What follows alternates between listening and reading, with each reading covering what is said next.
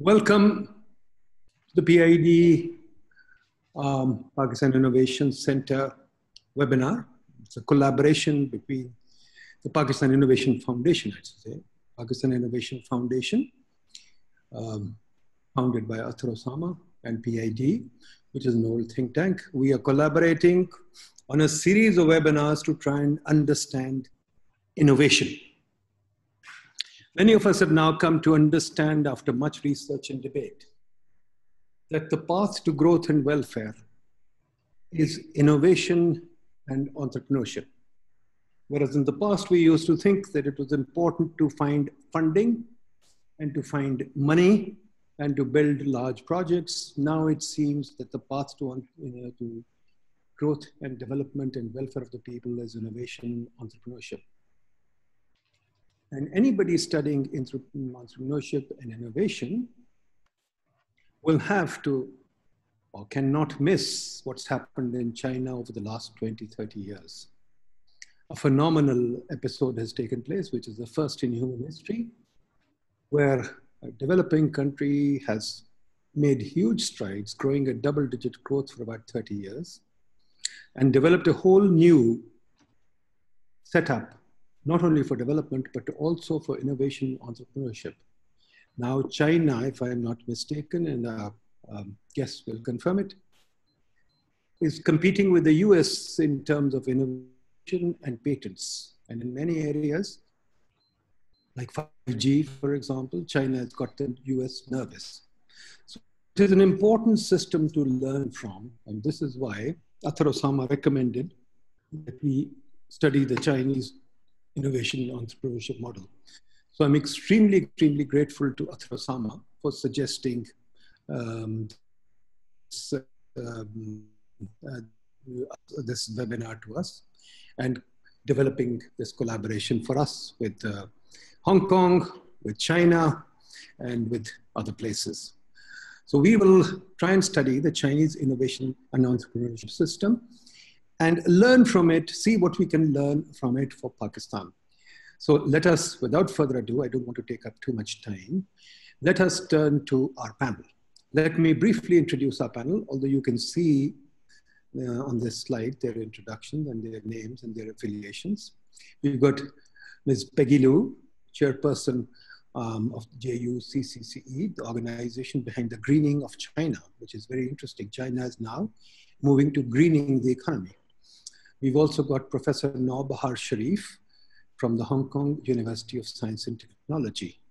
We've got Mr. Athar Mansoor, a civil servant and a researcher on Chinese science and innovation at HK UST, I think, rare opportunity. So I hope Athar Mansoor will tell us some very interesting things. And then, of course, we've got Dr. Athar Osama, who, as I said, is, is quite a champion for innovation, former member, member of the Planning Commission and founder of the Pakistan Innovation Foundation. So with that, let me ask Peggy Liu to tell us about the Chinese system. How is it that China has been able to develop innovation entrepreneurship in the last 30 years, while countries like us who have been trying for 70 years have not succeeded? So would you briefly, Peggy, tell us what your system is and how is it that, uh, I mean, what are the lessons that we can learn from? So over sure. to you, Peggy. Thank you so much, and thank you, uh, Dr. Osama, for inviting me, everybody on this panel in the think tank. It's such a pleasure to be able to have this forum, to have Pakistani and Chinese relations. Uh, this is such an amazing opportunity. I do invite all of you to continue uh, to talk to me if you have any further questions after this. Of course, when I usually speak about China, it takes me at least 40 minutes to talk about the basic greening of China. Uh, and if I do this in 10 minutes, it's very difficult. So I'm going to just talk very top level. Uh, of course, there's many, many, many different stories I can tell you. But first, I, I want to tell you that it is possible. I will give you six examples um, of changes that I've seen in China that I've been directly involved in. So one is, I think it's so important as human beings that you know that we have no boundaries, that we have infinite possibilities. So I'm going to start there. Two, I'm going to talk about some of the levels of innovation that a lot of people don't put together when they think about what is an intervention that can increase innovation locally. Okay, so those are the two things that I hope to accomplish, and then we can go from there.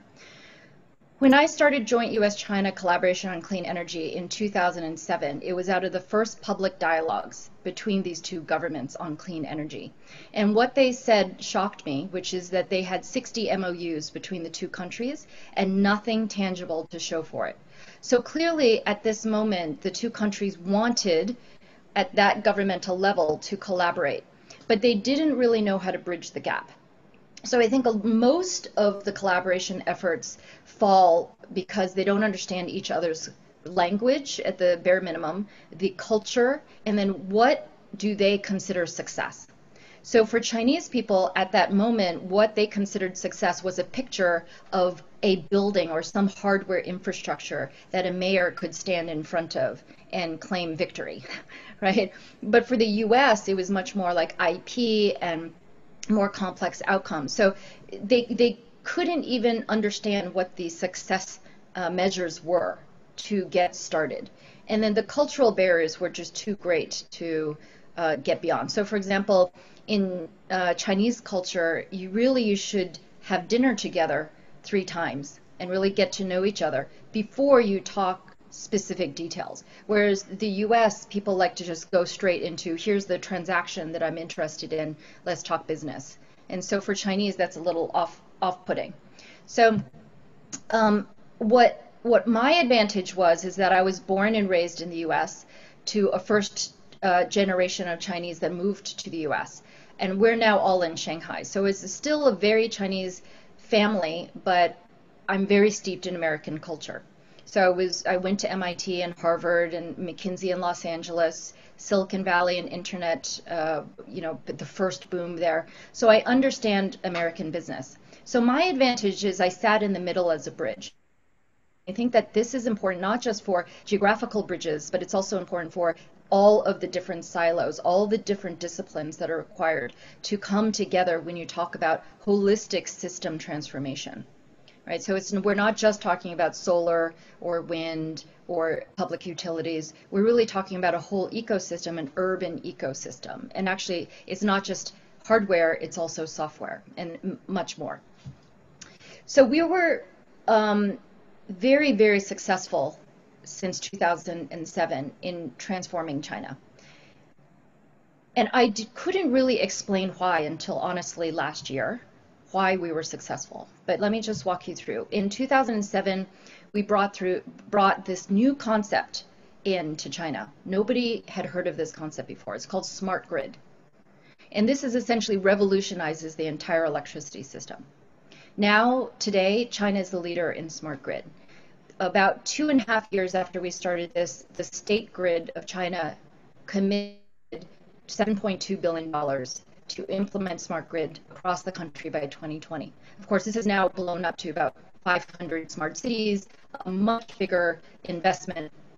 And um, again, China has completely reformed its electrical system. A lot more to go, but it's a completely different system. At the same time, we were asked by the government, one of the ministries, Ministry of Housing and Urban Rural Development, to teach the first classes to mayors across the country how to build cities sustainably. Nice. And so can I just ask you to explain what a smart grid is? Because I certainly don't know. Most of us don't know. So can you please? So I, I, would say the easiest way to explain it is the old landlines, the rotary phones, basically you, you just had one way communication, right? So this is the same with coal-fired uh, power plants. You just have ele electricity just pushed through to the person that pours the tea, right? Whereas a smart grid is like internet, where every single node in the mesh in the network can talk to each other. And so if there's a break in the system, when I was young growing up, we would have like thunderstorms and then a line, electricity line would go down and the whole neighborhood wouldn't have electricity because it's only going one way. So it's serial, it's not parallel. So, I mean, electrical engineering type of speak. So, so smart grid allows you to bypass, reroute, because every single node is connected. So there's a lot of different things that you can do, but one of the most important consequences for this is, is that you can take intermittent variable energy, variable levels of energy. So solar is high in day, uh, wind is high at night, right? So, whereas the old school uh, source of energy is coal-fired power plant that just always gives you the same amount of energy. So th this this is the gateway to clean energy. This market is much more complicated. I mean, I can speak for days about what is smart grid, but that's the basic. Um, it revolutionizes every single part of electricity, generation and and delivery. That's that's that's sort of the end end all. So we we were asked to teach the first EcoCity classes to mayors across China. We did this for about eight years, teaching a thousand mayors and government central government officials across China, small and large towns, rural towns to big cities, uh, how to build eco-cities. Again, this is the first ever classes to this level government. And I brought in experts from around the world, where the mayors or deputy mayors, uh, London to uh, the sustainability head of New York City to uh, Salt Lake City for light rail. Um, and we covered every aspect of building a city, from low carbon transport, clean energy, to um, sustainable lifestyle, etc. So there's many layers to an, an, urban city. So we created curriculum for the Chinese government, and now all of that is online as well. Um, and of course, we started off as Clean Energy Conference. So in 2007, this kicked off the momentum towards adoption of clean energy. So if you look at when did China actually first start investing heavily in clean energy, it was 2007.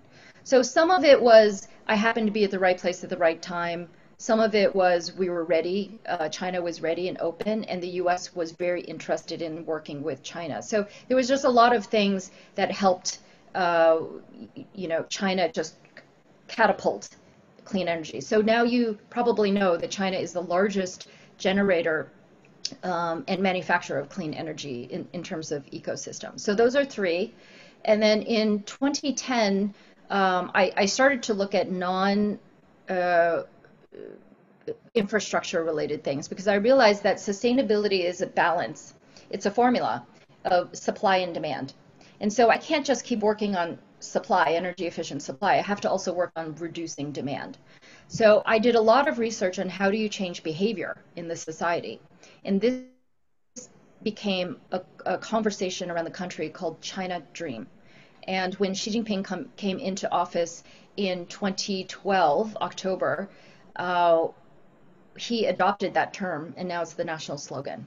And so the idea was that the China dream, the it is embedded into the China dream, is a green China, is an ecological civilization. You don't have don't even have to talk about it; it just is. So that was the purpose of that. Um, I believe in 2008 or 9, I started uh, with with GE and Philips Lighting and Citibank and PwC, L'Oreal, and many other corporate entities and um, celebrities, we ran a campaign to ask people to bring in their old incandescent light bulbs, and we would give them free up to six energy efficient light bulbs. And now uh, China is the leader in energy efficient lighting, the leader in LED lighting anywhere in the world. Uh, in, I think it was 2010, I can't remember which year, I went to Davos and uh, I sat in with some people talking about clean um, climate finance. And I told them very clearly that the way to do this is through green bonds. And I told them how to do it. So I ended up partnering with somebody called um, Sean, um, uh, Sean at Climate Bonds Initiative in London um, Kidney, and he and I started talking about a, creating a white paper, just like we did for Smart Grid. What is what is Smart Grid? How does it benefit China? Here are the first steps, and then you create a conversation around it. You create momentum, and you get the actors in there that are the decision makers, the acupuncture points for change. And so the same thing happened with green bonds, and he really took this forward uh, with many other people, and now China is, I think, one of the leaders in the world in green bonds. So the first one was issued by HSBC. I, I may have missed one, but there, those, there's six innovations that JUCCCE and I were smack in the middle. We, we created that innovation, we created that change. And so now I can go back and explain to you very clearly how did we create this level of change? How is it that not only did we create the change, but it was such a tipping point in the society that China became the leader around the world in this particular area, right? So I'll, I'll tell you just very shortly what I think the formula is. Um, and of course, I have many, many talks that go into these, this detail. So one is that change is the only constant in physics. Entropy is the only constant in physics. Right? So entropy is essentially expansion, right? Expanding universe. Expansion is creation, right? So all of our current governance systems that I see, especially in the West, are based on keeping your assets, keeping your territory, keeping your boundaries, making sure that nothing changes because you want to protect it. Whereas really in life, the only change, only constant is change. And so what, what you need is a governance system that thrives on change. Every single aspect from local to national to international must welcome and embrace and thrive in change. And I know this is easy to say, but COVID has really helped us digest it in our cells that change is the only constant. Now you take that core fundamental axiom and you try to apply it to governance. We should be running with nimble communities. We should have nimble councils that are experts and not voted in, right? But they, uh, we, we should have, we, we, in our hearts, not just like in our heads, like uh, measurement systems, in our hearts, we want to, we need to embrace change and thrive in change. Now, why is it that China is able to do this? Because they had nothing. They had war, they had famine, they had a lot of death. So every day, every day has been a better day.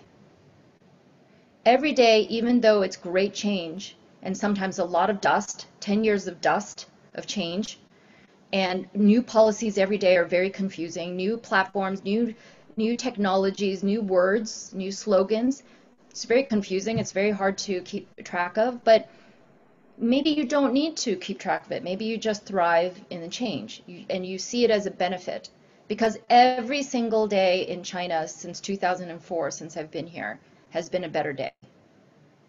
So when you go to China, you will see very hopeful people, even if COVID is here, even if you have pollution, if you, even if you have construction, even if you have a bad day, every day is a hopeful day. This is the biggest difference, right? So one is change is the only constant. The other one is if you cannot imagine it, you cannot build it. So my friends at the World Economic Forum in Africa that deal with Chinese state-owned enterprises to invest in Africa say the biggest difference between the West dealing with us and the Chinese dealing with us is they'll come to Africa and they'll see a great piece of land, barren piece of land, nothing there. And the Western people will come and say, oh, so far behind, so much work to do. Don't know if this will ever, you know, become a modern developed society. Whereas the Chinese people will look at this barren piece of land and say, wow, this reminds me of Shenzhen just 30 years ago, just 50 years ago.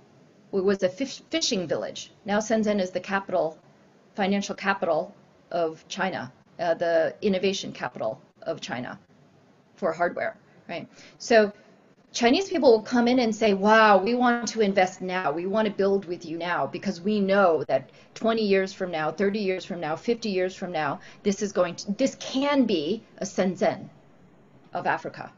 Okay, so you see, the imagination is there. So I'll give you a very simple example. Roger Bannister was the first person ever in the world to run a, a, a mile under four minutes. And before this, every single person said that this is physically, humanly impossible. Four minutes is the barrier. And he's a neuroscientist. So somehow he trained himself and was able to break the four minute mile. And so what happened? Immediately after that, many people started to break the four minute mile. So you see, it's not that we have human physical barriers here, in our cells, in our bones. It's we have barriers in our imagination. in our dream state, in our heart. And so my greatest lesson to you is, is that with this smart grid, we started with a, a white paper that drew a picture of what smart grid is. We said, here's, here's how it's going to benefit China. With the eco cities, every single class we did 15 minute videos of any best practice, public uh, public square, um, public spaces, to low carbon uh, transport, to eco heritage tourism. I, I took best practices and I made a little 15 minute video out of it. I allowed them to imagine what could be in their town, in their city, because they don't travel. So they couldn't even imagine what Bryant Park looks like, what Kaikoura, New Zealand looks like, right? But with a short 15 minute video, I can stir their imagination. I can let them see that we can go to the moon. This is what JFK did. He let the Americans stir their imagination. Right? So for every single one of these projects, I created a space, a safe space, to allow people to co-create, to curate their collective imagined reality. And we did it with such great detail, like James Cameron with the Avatar world in his movies, or George Lucas with Star Wars in that world, or Lewis Carroll with Alice in Wonderland. You, you imagine it in such great detail that when you describe it, people already feel like they're there, right? So if you can't talk about demand side management and what that does for you. What does that mean on a daily basis in the home and in the factories? Then it can never be because people don't know what they're building towards. This is the biggest problem with innovation is how do you curate, co-create uh, imagination of a reality that everybody is joyful about that they they're so joyful about it they want to jump into it now right? So if you, if somebody here on the panel were to describe to me a beautiful Pakistan with the beautiful mountains, beautiful food, beautiful women and men, beautiful children, what does that life look like? And if you were able to get me, who I've never been to Pakistan before, but wow, I'm like, oh, you know, Athar, I need to get there now. Please get me on a plane. I want to be there now. Then everything else is easy because 95% of what people do is subconscious, subconscious, right? So you build this imagined reality into people's subconscious, and when they sleep, at every moment in the day, every cell, single cell in their body is trying to make this a reality together. So the only job of an innovator, leader, is to create the safe space and to create the platform to make sure that every image is joyful, that it makes everybody joyful. So if there's an image that one person likes but everybody else doesn't like it, throw it away. That's what I did with China Dream. Every single workshop of 25 people, I designed it with advertising agencies. We went and did workshop after workshop after workshop with mayors to, you know, Unilever people to uh, artists to press people to health people to real estate people. They gave me the pictures. They gave me the words. And then I went back at night and I curated them. So obviously, if somebody says, boy, it's really joyful for me to have a Hummer, you know, big fossil fuel car, I'm going to go back at night and take that image out. because I know that that's not going to be what most people are joyful about, right? So my biggest, my biggest, biggest, biggest lesson to you is we're completely doing innovation wrong it's not about a protocol, a network protocol. It's not about hardware. It's not about uh, three scenarios for the future. It's not about anything with numbers. It's about the heart and the, the dream, the imagination. And that it's so simple. Children can do it. Actually, children can do it better than you can. Sorry. children can do it better. That's what I'm doing right now. I'm working with Gen Z. It's called facebook.com slash my limitless.imagination. They are interviewing people and they're creating their collective reality that they, the world that they want to live in. And so once you imagine it, it can be. This is quantum physics. Once you observe it, it exists. We are all infinite potential reality.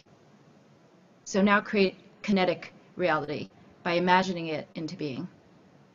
Thank you. Maggie, thank you very much. That's wonderful. And when COVID is over, we have to correct this mistake. We have to get you to I think you are such an uh, sort of motivated, motivational speaker. I, mean, it's, I think you've made some wonderful points. I really appreciate what you've said. It's wonderful. Um, but a couple of things that I am a little confused about, I'll, I'll, come to you about those, but let me bring in Professor Sharif.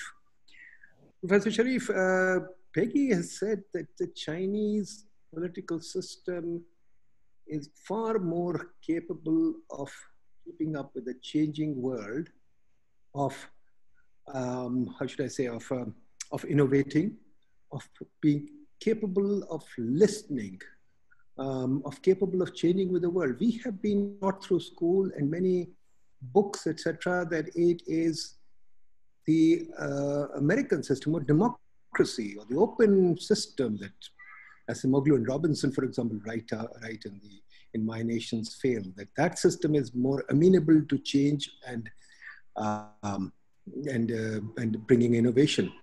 But Peggy Liu's turned that on its head. Would you agree with that, or how would you do that? Over to you, Mr. Sharif, Professor Sharif. Thank you, thank you, uh, Ms. Peggy Liu, as well for your very inspirational talk. I mean, I'm going to switch gears a little bit and move from a practitioner's perspective to an analyst's perspective, and discuss my analysis of China's innovation system. And uh, to kick off, I'll, I'll, I'll address uh, Professor Nadeem Haque's question directly um, insofar as what kind of a system is the best system to promote innovation. And as, as Ms. Liu has mentioned, and as you have alluded to, Mr. Uh, Professor Haque, I think the Chinese have demonstrated beyond doubt that it is not just one kind of system that can succeed in terms of promoting innovation. So the American system, characterized by democracy, is characterized by the free market, um, where the government takes a, a backish uh, seat and does not intervene directly. We've been taught as being a superior system. But funnily enough, if we look at not just China, uh, China's innovation system, but many other countries' innovation systems as they have developed throughout history, including the German innovation system, the Swiss innovation system, the Japanese innovation system, not to mention even the American innovation system back during the period between World War One and up until just after the end of World War II, we find that government intervention is, funnily enough, extremely important and necessary for the development of an innovation system. Here, I'm not, not talking about an economic system. I would like to distinguish between an economic system and an innovation system. In order to promote innovation, the government needs to play a leading role. So I think what Ms. Liu has been saying is beyond doubt correct insofar as what the Chinese have been doing by the government taking a leading role is not new. They are merely replicating what many other countries have done in the recent or not so recent past, including those countries that I just mentioned previously. So the American government today might tout the, the necessity of having a free and open market, but that is not to say that they have always been non-interventionist themselves. So I'd like to go back to the period of the Second World War.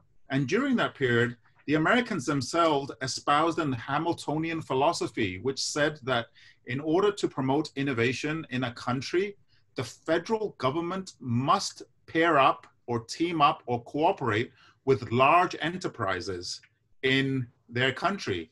And surely enough, the American government was a leading player in promoting innovation post Second World War America not least through military uh, spending in R&D, but also through teaming up with large companies um, locally. So through that pairing, American companies were among the first to develop um, first-rate industrial in-house R&D labs. That is just one example that I allude to that goes to show the importance of the government taking a leading role. Now, with the Chinese, coming back to the China case, with the Chinese being an autocratic government, it has it receives, it has received, it continues to receive a lot of criticism for its heavy-handedness, for its secrecy, for its autocratic style of governance. But as far as innovation is concerned, that has worked perfectly in the case of China. The government's leading role is one of three factors, I argue, that has allowed China to become such an active and leading innovation uh, country in today's world.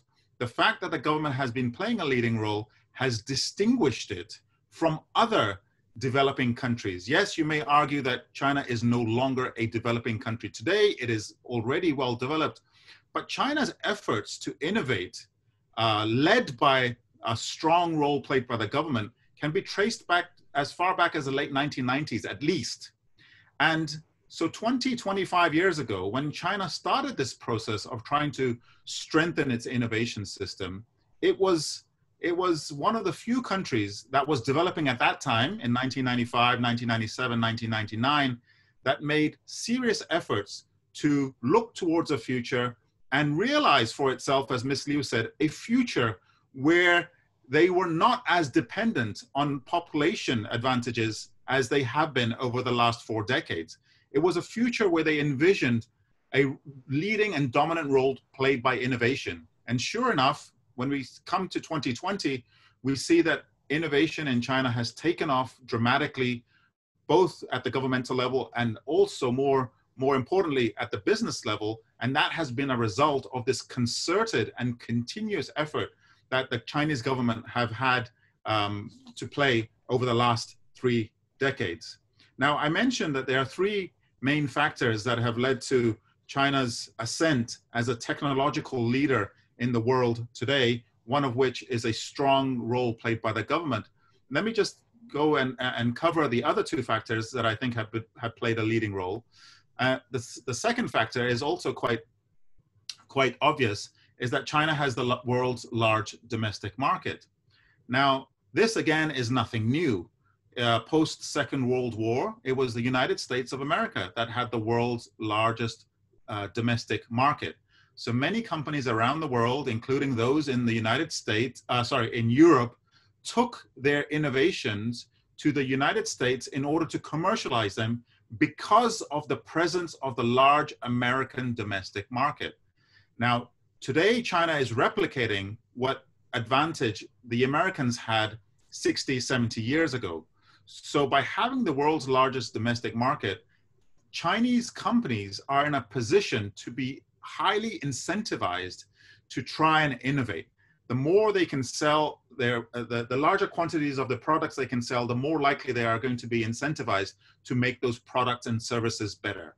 So that is a second factor that has contributed to China's success as a technological leader in the world today. And notice that when I talk about these two factors, um, a leading role played by the government and also a large domestic market, I've already said that these two factors are not factors that are unique to China, that are new to China. The United States of America, of all countries, enjoyed these two advantages, but only 70 years ago. Now, the third factor that has contributed to China's success as a leading innovation uh, economy is something that is more unique to China that the United States of America did not have an advantage of, and which may be coming to a to a um, which may be receding now in today's world, and that has been the importance and the effect of globalization. How has globalization positively impacted China's role to become a technological leader in the world today? It has done so because in order to acquire the latest scientific research, the latest technologies, the most um, expert human capital required to undertake um, the efforts, the innovation efforts, China has realized over the last two decades that they need not do everything on their own. They can take advantage of globalization and simply go outside of their country and acquire or merge a company overseas with a local company. And with a lot of success, Chinese companies have been acquiring assets, companies overseas. Now, to be sure, many of these acquisitions are not technology related. For example, Dalian Wanda bought the AMC um, cinema chain in the United States, which is, you know, not technologically oriented. But many of these acquisitions by Chinese companies outside of China have been with a view to obtaining the latest and the highest technology in the industry available anywhere in the world. So Chinese companies over the last two decades have become dominant foreign direct investors. So outward foreign direct investment from mainland China into the rest of the world has shot up from the mid 2000, uh, 2004, 2005 onwards up until quite recently 2018, 2019. And all of these efforts um, have been characterized quite heavily by the need to acquire technologies, scientific expertise that China domestically is, is weak in. So these three factors combined, a strong role played, played by the government, the presence of a large domestic market, and exploiting to their advantage the forces of globalization have combined to um, propel China into a leading role insofar as being a technological leader in the globe today. So with those remarks, I'll leave it there and I'll hand over to the next session, next speaker because I think I've taken up my allotted 10 minutes. I have more to say, but I'll, I can come back to my remarks in the question and answer session. Thank you, Professor Sharif. I think that's a very succinct uh, sort of presentation and you're absolutely right about um, the differences between China and the rest of the world. And yes, I buy your story on the role of the government. I think that it's an important story.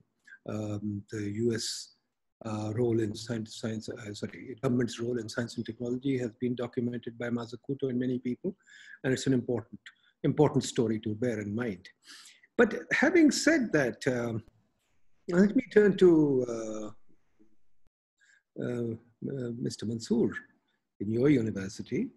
Uh, Mansoor, Mr. Mansoor, we have in Pakistan tried to give subsidies for R&D, tried to give licenses for innovation, tried to buy technology through foreign investments such as cars, for example. We've given licenses for last 70 years, protection for 70 years, but we see no change.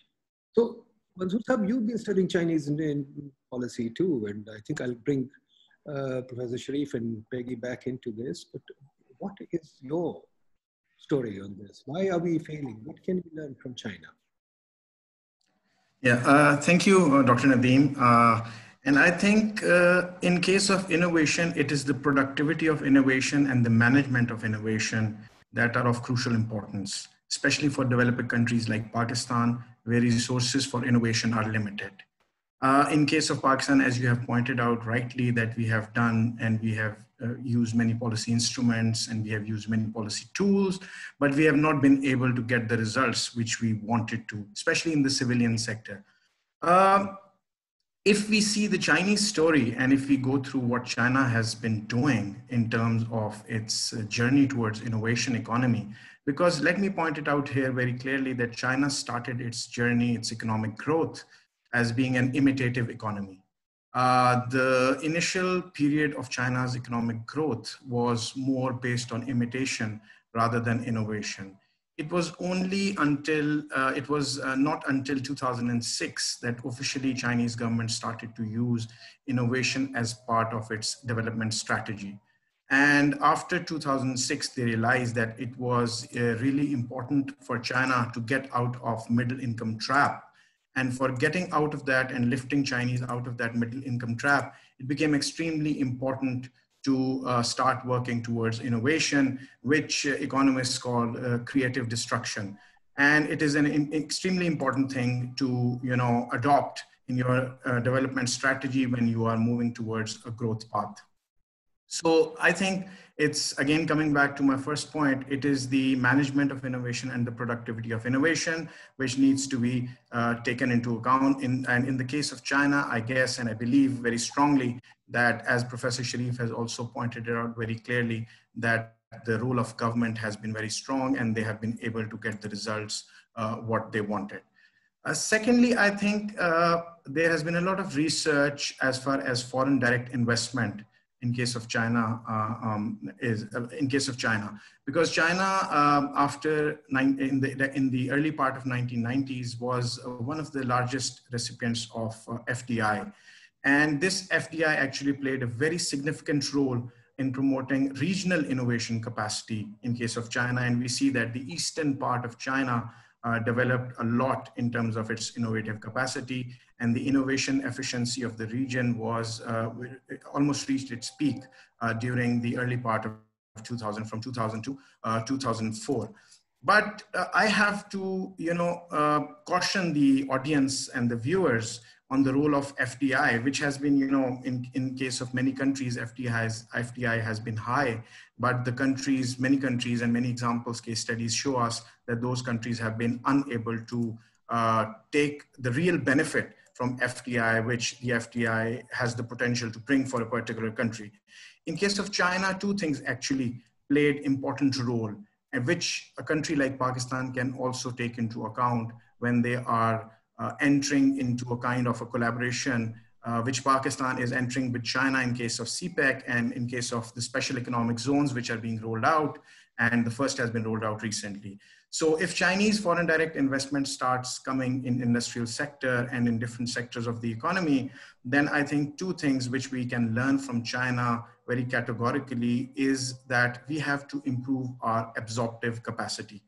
And by absorptive capacity, I mean that first I would point out that for significant spillovers from any FDI, the absorptive capacity of local firms and organizations need to be very high. And secondly, there should be sufficient effective linkages between foreign and domestic economic activities. So if Pakistan uh, wants to really follow that path of industrialization and technological upgradation and catch up, it needs to understand that in the case of uh, deeper collaboration with industry, industrial cooperation, which is one of the major components and pillars of CPEC, uh, which is a flagship project of the Belt and Road Initiative, Pakistan needs to enhance its uh, absorptive capacity. Absorptive capacity of a region or a country is actually proxied by the technology gap, uh, which exists between the foreign and the domestic firms, and also the R&D intensities of the local firms or human capital embodied in local firms. So in case of Pakistan, we see that Pakistan's workforce as well as industry it lacks the necessary absorptive capacity to benefit from any FDI. So even if the government uses those policy tools or policy instruments, uh, and the government has been, you know, using them over many years, but the results have not been, um, you know, as as uh, the outcomes have not been so positive for the country.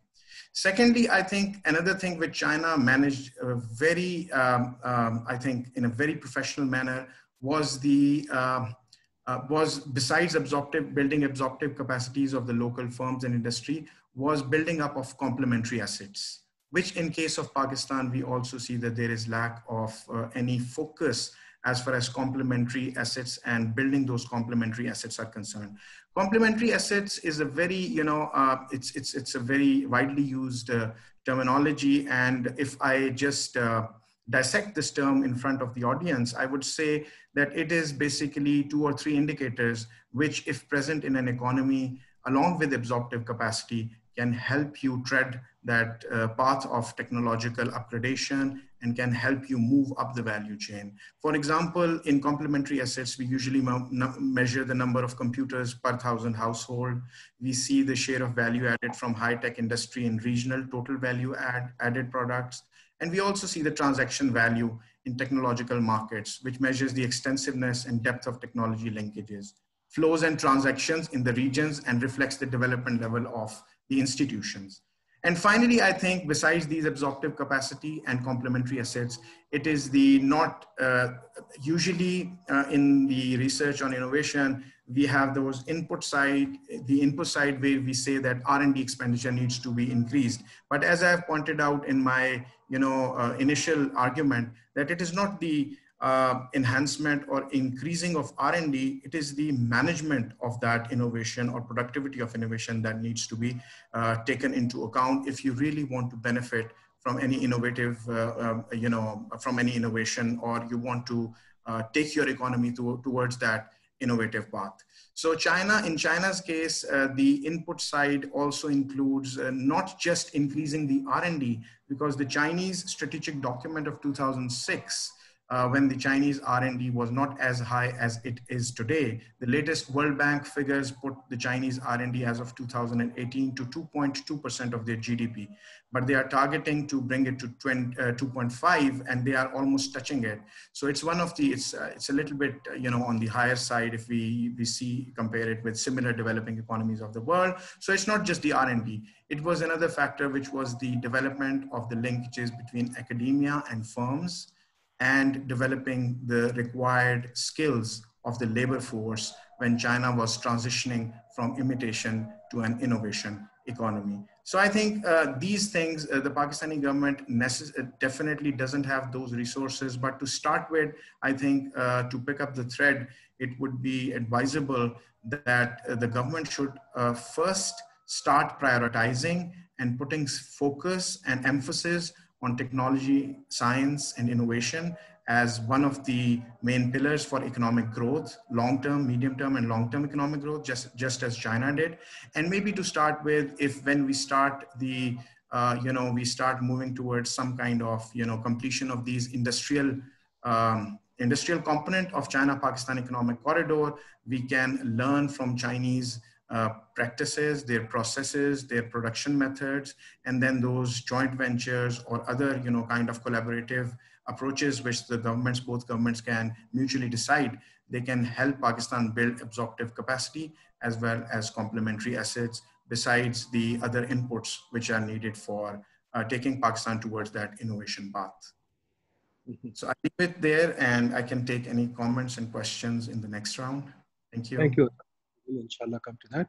Um, I think this is an opportune time to turn to Dr. Osama. Athar, I think you have, this is the right time for you to sum up. You've been in the government, you've been a member of the Planning Commission, in particular for innovation, and you have taken an innovation initiative with HEC, and uh, um, you are, you've set up this innovation foundation. So I think it's important for you to address this issue. Now, Athar has talked about absorptive capacity. Would you say we have the absorptive capacity in Pakistan? Peggy before mentioned that she ran seminars for mayors and senior officials and they attended and participated and learnt. We have tried, we can't get senior officials to come and listen to us. So is that our failing or is that the failing of the system here? How do we establish that? Peggy says we should imagine a new future and show it to them. But as uh, that famous movie said, if you build it, they will come. But unfortunately, here we build it and they don't come. So, Athar, over to you. Mm. No, thank you very much, uh, uh, uh Dr. Nadeemul Haq. Uh, uh, so, I mean, in the, you know, in this process, I think we are all we are all here to learn. Uh, I would just share a few a few things that I feel I need to add into this mix regarding China and regarding Pakistan. But I'm equally as much ears uh, with with what my my other three uh, panelists have to say about China because they are more experts in you know in the Chinese system than I am. Uh, you know, I feel to some extent um, there are some fundamental issues with the way uh, with the way Pakistan has approached innovation, science, or uh, or technology that I feel are are problems or gaps in our ability to actually translate uh, some of what happens right in Pakistan into uh, commercial exploitation or, or sort of impact on the ground. Um, uh, you know, I used to say that, uh, you know, there's some place where I've sort of, you know, written that, uh, you know, there is this, uh, there is this triangle of how a country, a nation spends on science, technology, you, know, innovation, where uh, you, know for the public sector, uh, you know there is basic research at the uh, you, know at the bottom, applied research next, uh, you know innovation and entrepreneurship on the top. Uh, the public sector spends majority of its money on on basic research. you know a little less on applied research and and you know you know sort of much less on innovation and entrepreneurship in a developed economy, uh, there is an inverted triangle, which, which is basically how the private sector spends its money. And the private sector spends very little on basic research, a little bit more on applied research, and a significant amount of money on commercialization and translation and, and, and these kinds of activities. In our country, uh, you know, unfortunately, most of the money that goes towards science and technology and innovation actually spent by the public sector. So, uh, so we have one part of the triangle probably right. Uh, uh, what we don't have is the other part of the triangle, which uh, you know, which is missing. Uh, with the result that you know, no matter what the government spends on science and technology, it is unable to actually translate it into any kind of commercial uh, returns and outcomes. And we, you know, we are aware of this you know when you talk to actually uh, you know some public sector labs uh, you know even universities across the country you find that people have done some interesting stuff.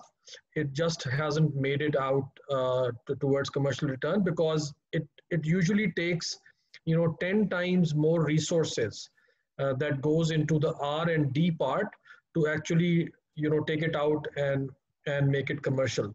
So I think one of the big failings of the Pakistani system is the absence of business uh, or, or private sector spending on, uh, you know, S&T and innovation, which is actually the part that even makes the, uh, you know, you know, public investment, uh, uh, uh, you know, go commercial or be translated into returns. So I think that's one part.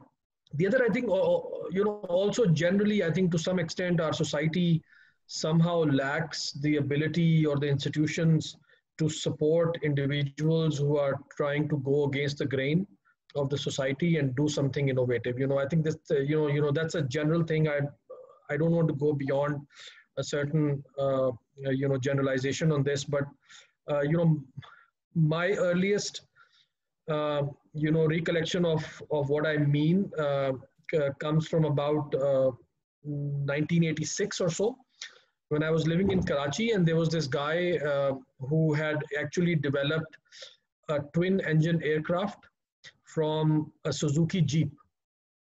Uh, he was an engineer and a pilot in PIA. He, uh, you know, he said that he's developed this, uh, uh, you know, twin-seater aircraft uh, out of a Suzuki Jeep, and he said that you know the total cost of this aircraft is about two lakh rupees at the time.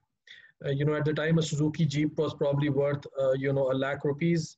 He flew that aircraft in the skies. He, you know, he was covered by the television. You know, we all sort of clapped and hailed him as a hero. Uh, you know, several years later, and you know, he was of the view that if somehow I can find somebody, some some investment, uh, you know, from the government, some uh, some kind of support from the government or anybody in the country, uh, you know, I could create a a twin seater uh, you know aircraft industry in pakistan you know i uh, so you know along after that uh, you, you, know his aircraft model was uh, was placed in pia planetarium i went there and sat there you know i was inspired i became a, uh, you know an aeronautical engineer uh, you know by looking at his example but you know you know 10 15 years down the lane i went to the us came back and i was you know i tried to find this person you know as to what happened and there's no uh, you know uh, uh, sort of track of that person at all. So I was on a television show, uh, you know, six seven years ago, and uh, I related this story. And uh, you know, the compare there, you know, made a comment. He said that you know probably the difference between him and the Wright brothers was that he was born in the wrong country. Uh, and you know this is exactly what happened. You know, uh, you know with the Wright brothers, they they created an aircraft and they got a contract from the U.S. Army to build, uh, you know, X number of aircraft, and the rest is history. You know, we have airplanes because of their effort. And this poor chap uh, did not get anything, um, uh, and his invention uh, sort of went to waste. So I think this is another very significant barrier in our society, in our culture. I don't know, you know, somehow I'm not a sociologist to be able to you know exactly pin down uh, you know what is wrong here. But i uh, you know i feel that as a society and a culture we don't support people who go against the grain and do innovative things. And i think that is also something that we need to do. And so so one of the motivations for me creating the pakistan innovation foundation was that I, you know i wanted to do this generational quest to create a society that rewards the innovators. Uh, uh, now I, you know i don't know how much successful i have been uh, you know, in that, but we have inspired some people to do some interesting things. Uh, you know, I feel that as a whole, uh, our problem is to to take from I think uh, what Peggy said. it's been a uh, you know it's been a failure of imagination, uh, but also a failure of implementation. Uh, you know, you know, uh, you know. Oftentimes, you feel and you see that whenever resources have been provided to a set of people, uh, a mandate has been given to them, and and there has been a good way to sort of monitor progress they have delivered. So uh, you know whether you look at the agriculture revolution in the 60s or you look at our nuclear program or the missile program or whatever uh, these were instances where uh, people were given a uh, you know a responsibility and they were able to deliver. But in uh, but but you know apart from these examples we have sort of failed to implement. We have even failed to imitate Uh, you know as i think you know uh, uh, one of the things that pointed out by my by the other panelists is that you know one of the more interesting thing about China is this transition from an imitation economy to an innovation economy. And i think we need to really understand how this transition has happened.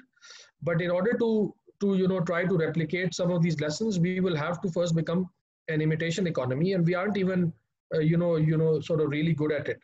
Uh, so uh, so i think that is really important. I often say that we need to uh, we need to understand China because China is very, very different from the US, for instance. You know, I started going to China about five, six years ago when I became the fellow of the World, um, uh, you know, the World Economic Forum, and we have this, you know, annual meeting there in the, uh, you know, in the summer where I take an opportunity to sort of go and spend a couple of, uh, you know, weeks in China, and uh, and try to just experience, uh, you know, that creative energy, that imagination, that entrepreneurship that you see is China, uh, that you see in China is is totally unlike, uh, you know, anything that you see in the West. Uh, you know, we usually sort of benchmark innovation and creativity and entrepreneurship with the West, and we see okay, if the U.S. or the Silicon Valley is at 100, maybe you know, you know, you know, sort of Boston is at 85 and the UK is at uh, you know 70 and sort of you know uh, uh, Germany is at 80 because we are trying to create sort of in our mind, uh, you know, you know, imagine replicas of the Western model of innovation and entrepreneurship. But what you see in China is totally unlike and unreal in terms of what you see in the West. And so I, uh, you know, I actually feel that uh, we need to have a lot more interaction with China, not just because, you know, I think China is the next, you know, sort of, you know, emerging superpower in, in the area of science and technology and economics, but also that we are in this relationship with China uh, through the CPEC, that uh, uh, the, the, you know, we are in this marriage where we don't know our partner really well. There aren't enough business to business contacts. There isn't enough understanding of, uh, of how China works, how China operates. And we feel that if we don't do that, uh, uh, you, you, know, in the near future, uh, you know maybe we'll not be able to sort of you know capitalize on uh, uh, you know on this relationship but also we might uh, you know actually be you know be you know be on a disadvantage. So just a couple of other things in terms of trying to understand how china operates i think it's really important to understand you know how government direction and directive translates into uh, and and sort of connects with the entrepreneurial energy in China. I think you know, you know, you know, that's a piece that I think we need to really understand, uh, not just because we are uh, interacting with China and and and intend to sort of you know you know you know benefit from that relationship, but also because I think for our own sake we need to understand that. Um, uh, you know, I also feel that there are, the, you know, there is huge opportunity. Uh, for example, in this case, you know, in the case of this, you know, 5G business uh, uh, for, you know, for countries like Pakistan, which have traditionally you know, had a very strong software sector uh, as against hardware sector. And, and, and China has not had that uh, strong a software sector. So I think there could be a very important partnership here. There is also potentially an important partnership, you know, uh, uh you know now that China, uh, you know, has talked about um, sort of, you know, building its own chips and all this, uh, you know, sort of, you know, backlash because of the, of the Western response to 5G uh, you know, I think there's a natural partnership here for Pakistani companies to work with China and and and start working on on on some of the hardware and you know embedded systems areas as well. Uh, but I do feel you know at the end that the more uh, Pakistani businessmen and entrepreneurs interact with Chinese businessmen and entrepreneurs, not just the government people. I think that you know the government people interact quite a lot, but the more business to business contacts happen and the